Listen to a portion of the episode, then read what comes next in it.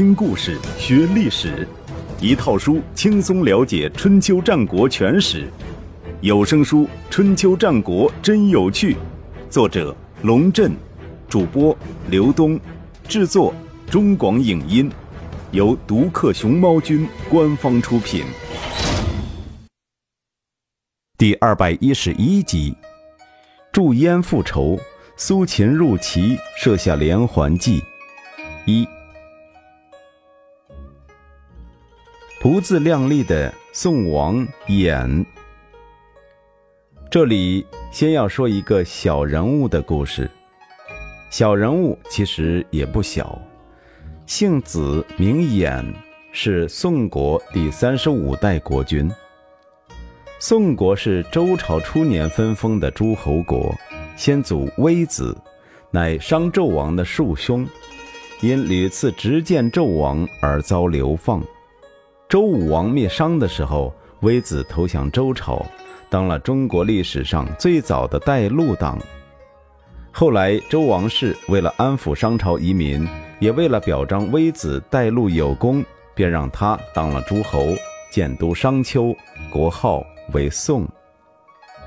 可以这样说，宋国就是商朝的延续，只不过地位下降，由天下共主变成了普通诸侯。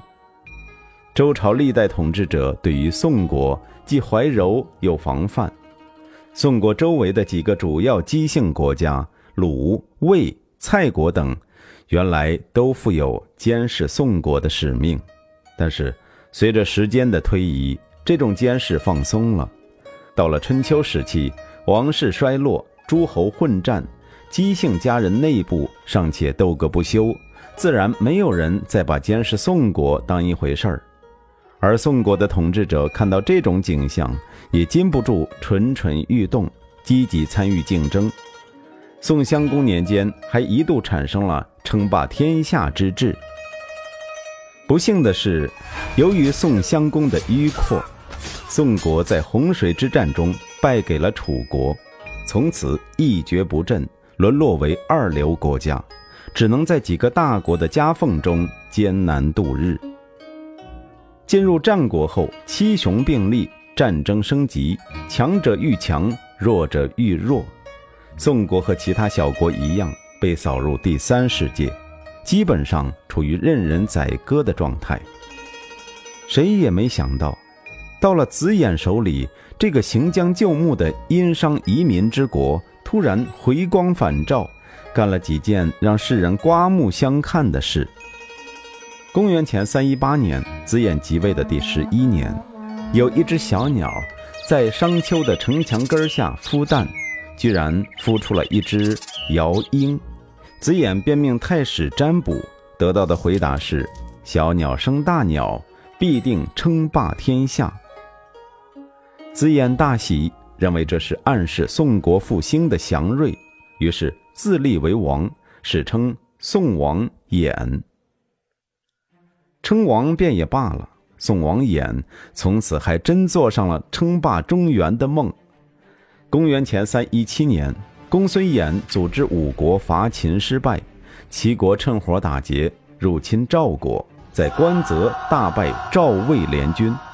宋王衍抓住这个机会向魏国进攻，连克数城，从此与魏国结下仇怨。值得一提的是。在这场战事中，宋国俘虏了一批魏国军人，其中有一位姓刘的汉子，他被编入宋国军队，又打了几年仗，退役后就在宋国沛县一个名叫丰邑的小镇上定居下来，在那里娶妻生子，开枝散叶。在中国历史上，这位姓刘的汉子没有留下名字，但是没留下名字的未必是小人物。在《汉书》的记载中，他被尊称为封公。封公有一个儿子，在历史上也有记录，先是被称为刘太公，后来又被尊为太上皇，他就是汉高祖刘邦的爸爸。这是后话，先且带过。公元前三零一年，孟尝君组织齐、魏、韩三国合纵，在垂沙大败楚军。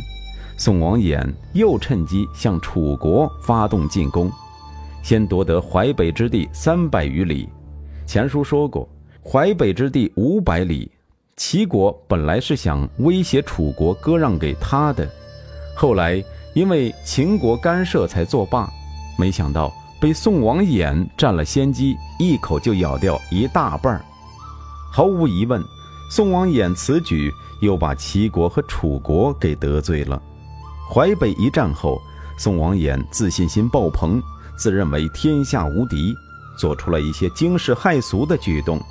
他命人用皮囊盛满鲜血，悬挂在旗杆之上，以箭射之，称为射天；拿皮鞭抽打地面，称为鞭地；砍断社稷之神的牌位，将他们统统烧掉，说寡人的威力可以降服鬼神。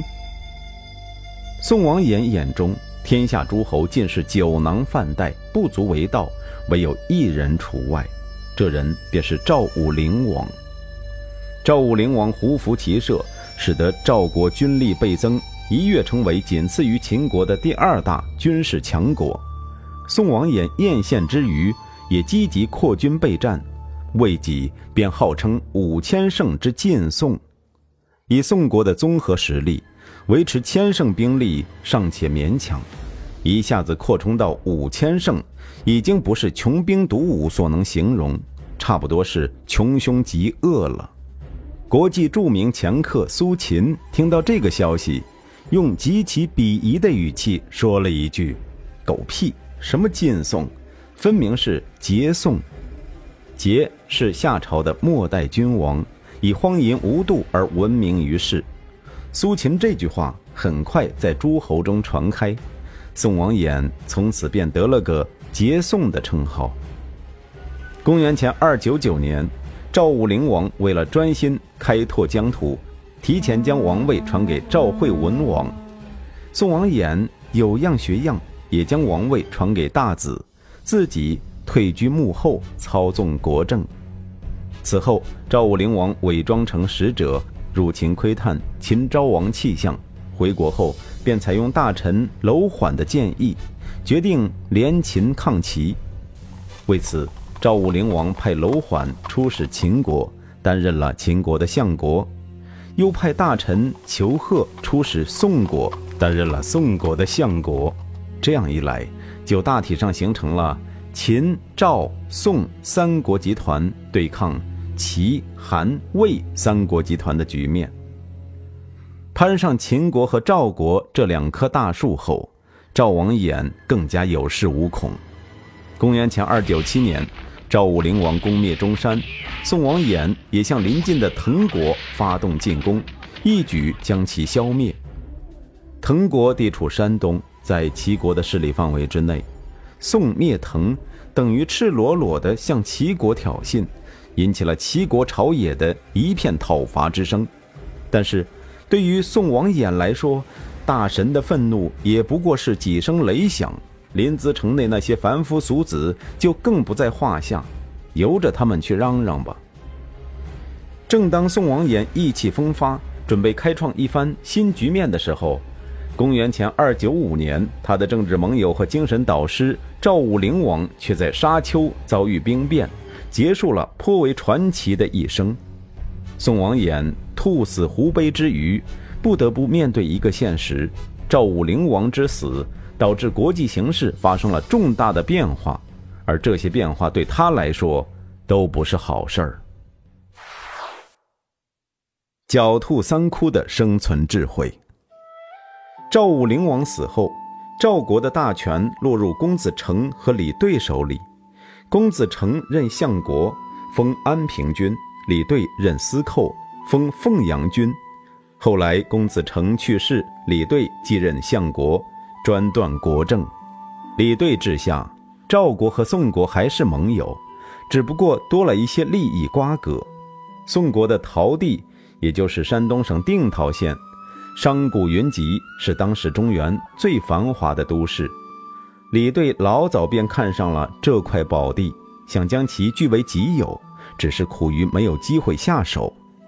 与此同时，赵武灵王派到秦国去当相国的楼缓被免职，取而代之的是宣太后的弟弟魏冉。在赵武灵王的联秦抗齐战略中，楼缓是一个关键的人物。楼缓下台，魏冉上台，意味着秦国风向的改变。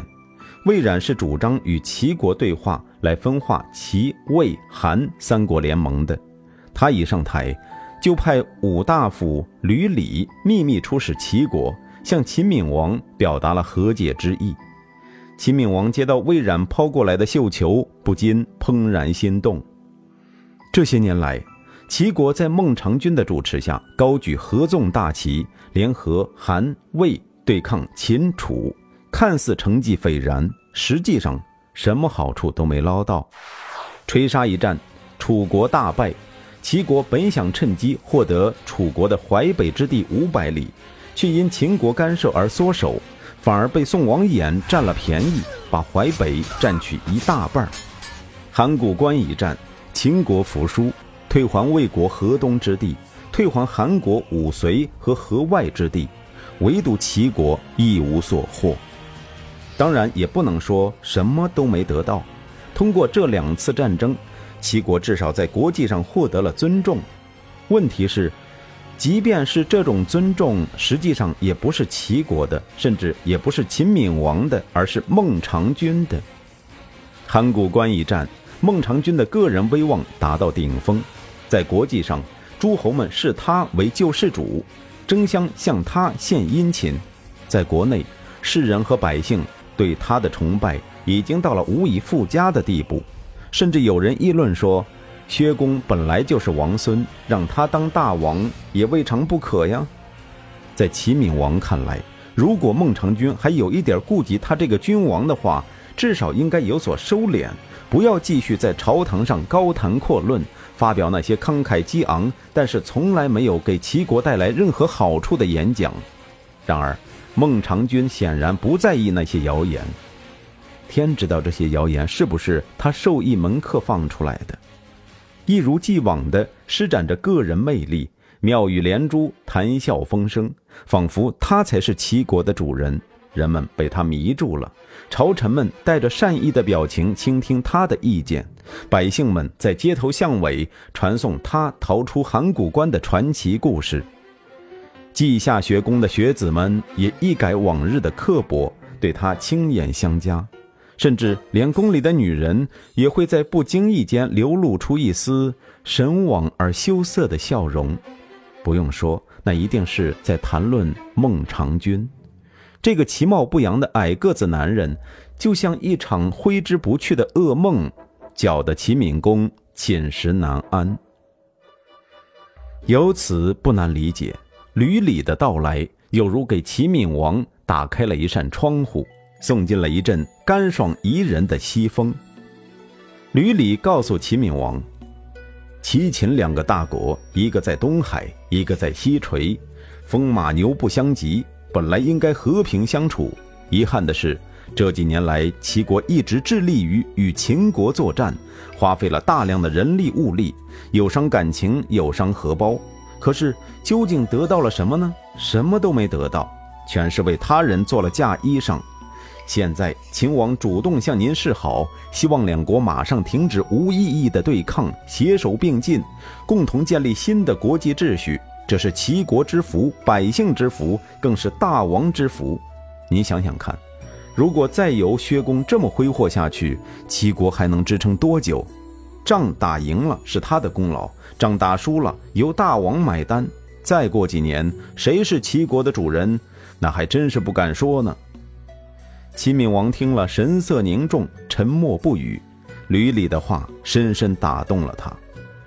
谈判在孟尝君缺席的情况下秘密进行，除了齐闵王和吕礼，还有一位名叫祝福的齐国大夫参与其中。双方没有太多讨价还价，很快达成了几点共识：一，齐国放弃对韩国和魏国的保护，任由秦国行动；二，作为交换。秦国允许齐国消灭宋国，但是附加一个条件：齐灭宋后将陶地献给秦国，作为魏冉的封邑。三，齐国免除孟尝君的一切公职，驱除亲卫的大臣周罪，任命吕礼为相国。对于齐国来说，这是一个不太平等的约定。秦国轻而易举地拆散了有史以来最具威胁的合纵联盟，获得了对韩魏行动的自由，在齐国安插了自己的大臣，还得到了瓜分陶地的承诺，而齐国仅仅是得到了消灭宋国的许可。考虑到宋国的背后还有赵国给他撑腰。这一许可至少又要打个五折，但是，对于秦闵王来说，这些都不重要，只要能够和秦国结盟，借此赶走孟尝君，他就心满意足了。有一天，在没有任何先兆的情况下，秦闵王突然对前来问安的孟尝君说：“您是先王留下来的重臣，已经为国家服务多年，劳苦功高。”寡人不忍心看到您继续劳累，不敢再使唤您，请您回家去享清福吧。孟尝君一下子愣了，几乎不相信自己的耳朵。在他看来，自己的事业正处在顶峰，天下还有七分之五的人民正等着他从秦王的魔爪下解放出来，怎么可能在这个时候就宣布退休呢？他疑惑地看着齐闵王。想从对方脸上读出什么端倪，再采取应对措施，可是让他失望了。齐闵王并不打算跟他打哑谜。很快，齐秦两国谈判的内容被公布出来，周罪被免除职务，从秦国来的吕礼被任命为相国，昔日的敌人变成了朋友。孟尝君煞费苦心建立的抗秦统一战线，一夜之间灰飞烟灭。但这仅仅是第一重打击，第二重打击接踵而来，这也是中国历史上最常见的戏码：墙倒众人推，树倒猢狲散。孟尝君的门客们得到消息，纷纷离他而去，最后陪着他回薛县的，只有那位喜欢弹着宝剑唱歌的冯轩。真是想不到，孟尝君失魂落魄地说。是想不到大伙会离他而去，还是想不到冯轩会留下来，亦或二者皆有？冯轩笑而不答。当他们离薛县还有不到一百里的时候，发生了奇怪的事儿。道路两侧出现了成千上万名薛县的百姓，他们扶老携幼，拖儿带女，显然是一早就等在那里了。看到孟尝君的车过来，百姓们便欢呼着迎上去，众星捧月一般将他们接回了薛县。孟尝君这才体会到当年冯轩烧毁债券的良苦用心，深有感触地说：“原来这就是先生给我买回的意义呀。”冯轩大大咧咧地说：“您别谢我，我不过是为您准备了一个安乐窝罢了。但是狡兔三窟。”一个安乐窝是不够的，请让我再给您准备两个。冯轩带着孟尝君给他的五十辆车和五百金，来到了魏国的首都大梁。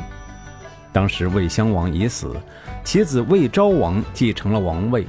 冯轩见到魏昭王，便说：“齐王放逐了他的相国薛公，现在诸侯都在抢着派人去薛县请他，您这边怎么没动静？”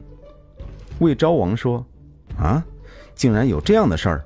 我们马上派人去请他老人家。魏国现在已经有相国了，但是没关系，只要薛公肯来，寡人马上把这个位置腾出来给他。事不宜迟，请您现在就回薛县去，说服薛公千万不要答应他国的邀请。寡人的使者随后就到。”魏昭王的使者带着一百辆马车和一千金，浩浩荡荡地从大梁出发了。冯轩先行一步，轻车快马回到薛县，将情况对孟尝君做了个简单的汇报，说：“魏国使者带来黄金千金，随从百车，这是前所未有的高规格使团。这件事很快会传遍整个齐国的。”孟尝君说：“那我该怎么办？”冯轩脸上露出一丝猥琐的笑容，说：“装呗。”魏国使者到了薛县，登门拜访三次，请孟尝君到魏国去做官。孟尝君每次都委婉拒绝，但是把话说得很有技巧，让魏国使者始终觉得还有希望。在这场游戏中，孟尝君就像一位久经欢场的社交名媛，表面上雍容端庄，却又时不时在桌子下面踩一下人家的脚。把对面的登徒子搞得五迷三道、欲罢不能。消息很快传到了临淄，秦闵王听说后非常紧张，赶紧派人也带了黄金千斤、豪华马车两辆、宝剑一把以及亲笔信一封，来到薛县向孟尝君道歉，请他看在江山社稷的份上，尽快回去处理政务。孟尝君还是问冯轩的意见。冯轩说：“回去是肯定的，但不能无条件。这样吧，您请求大王赏给你一些先王祭祀用的礼器，在薛县建立宗庙如何？”按照周朝的体制，宗庙不能随便建立。一个城市如果没有宗庙，原则上只能叫做邑；如果有宗庙，那就叫做都。级别完全不同，更重要的是，齐国的都不同于他国。除了设了宗庙，还驻有经过考选和严格训练的常备兵，也就是所谓的持戟之士。冯轩的意图很明显，就是让孟尝君名正言顺地拥有私人常备武装。这样非分的要求，齐闵王竟然也答应了。薛县的宗庙建立之日。冯轩向孟尝君汇报：“三窟已成，从此您就可以安安稳稳地过快乐日子了。”孟尝君感激之余对冯轩说：“我一生好客，以礼待人，从来不敢有所闪失。门下食客三千，我是怎么对待他们，你也亲眼看到了。没想到这些人一看到我失势，便争先恐后离开我。”只有你一直忠心耿耿对我，还帮我官复原职，这可真是患难见真情，日久见人心呐。他咬牙切齿地说：“如果那些人有谁再回来投靠我，我就往他脸上吐口水。”冯轩一听，马上下车行跪拜之礼。孟尝君说：“你这是在替他们求情吗？”“不是。”冯轩说：“我这是在为您说出这样没水平的话而惭愧。”冯轩接着说：“凡事皆有定数，不以人的意志为转移。这就好比有生就有死，谁也避免不了。一个人富贵的时候宾客满堂，贫贱的时候少朋寡友，这都是事物发展的客观规律。换了谁都一样。您为什么要生气呢？”自古穷酸刻薄，富贵宽容。富贵如果不宽容，等于还是穷酸。我建议您呐，保持良好的心态，像以往一样对待宾客，不要因为别人的过失而惩罚自己。孟尝君闹了个大红脸，连连点头说：“敢不奉教。”狡兔三窟的故事在中国历史上流传很广。故事的结果就像王子和公主从此过上了幸福的日子一样。孟尝君又回到临淄，与齐闵王重归于好，并且在冯轩的辅佐下，平平安安的当了几十年相国。可惜，历史不是童话，上面讲的故事虽然常常被人当成信史，其实却只是演绎。事实上。孟尝君被齐闵王炒了鱿鱼之后，并没有马上回到薛县，而是继续待在临淄城内，密切关注事态的发展。孟尝君从来都不是那种逆来顺受的人，他一出生就被父亲遗弃，是靠着母亲的勇敢和自己的机智，才在大宅门中生存下来。几十年来的人生经历，更是充满着危险与挑战。造就了他绝不屈从于命运的强硬性格。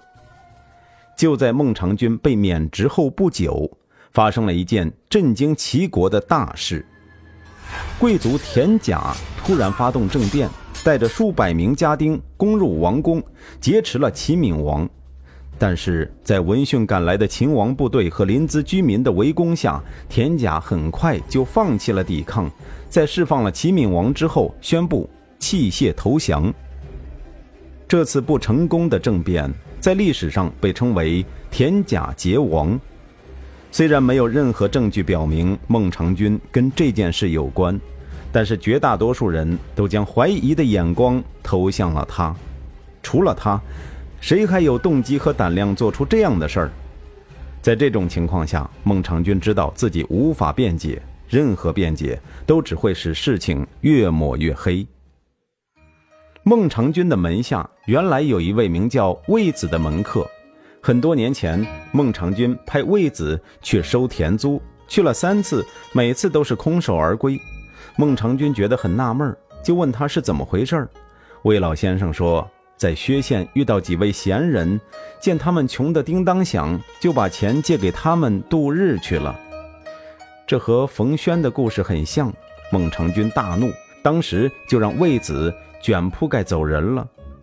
田甲劫亡后，孟尝君处境十分不妙，留在临淄吧，怕有危险；回薛县吧，又怕人说他畏罪潜逃。正在为难之际。魏子和当年受到接济的几位贤人跑到王宫联名上书，担保孟尝君跟这件事儿没有任何关系。拿什么担保？性命。几位老先生齐刷刷地跪在宫门前，引来成千上万临淄居民围观。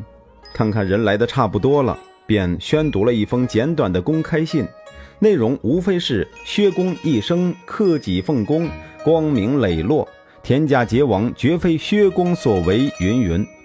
念完后，几个人一齐拔出佩剑，当众自刎身亡。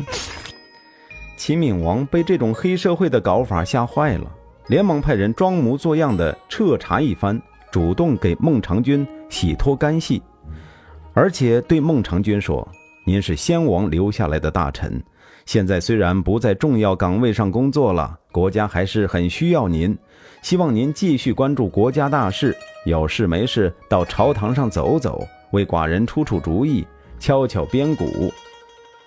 这自然是客套话。孟尝君拜谢说：“老臣没有别的想法，只想告老还乡，过几天清闲日子，安度余生。”齐闵王于是顺水推舟，答应了他的请求。就这样，孟尝君回到了薛县。随着孟尝君的离去，风云一时的齐、魏、韩三国合纵正式宣告寿终正寝。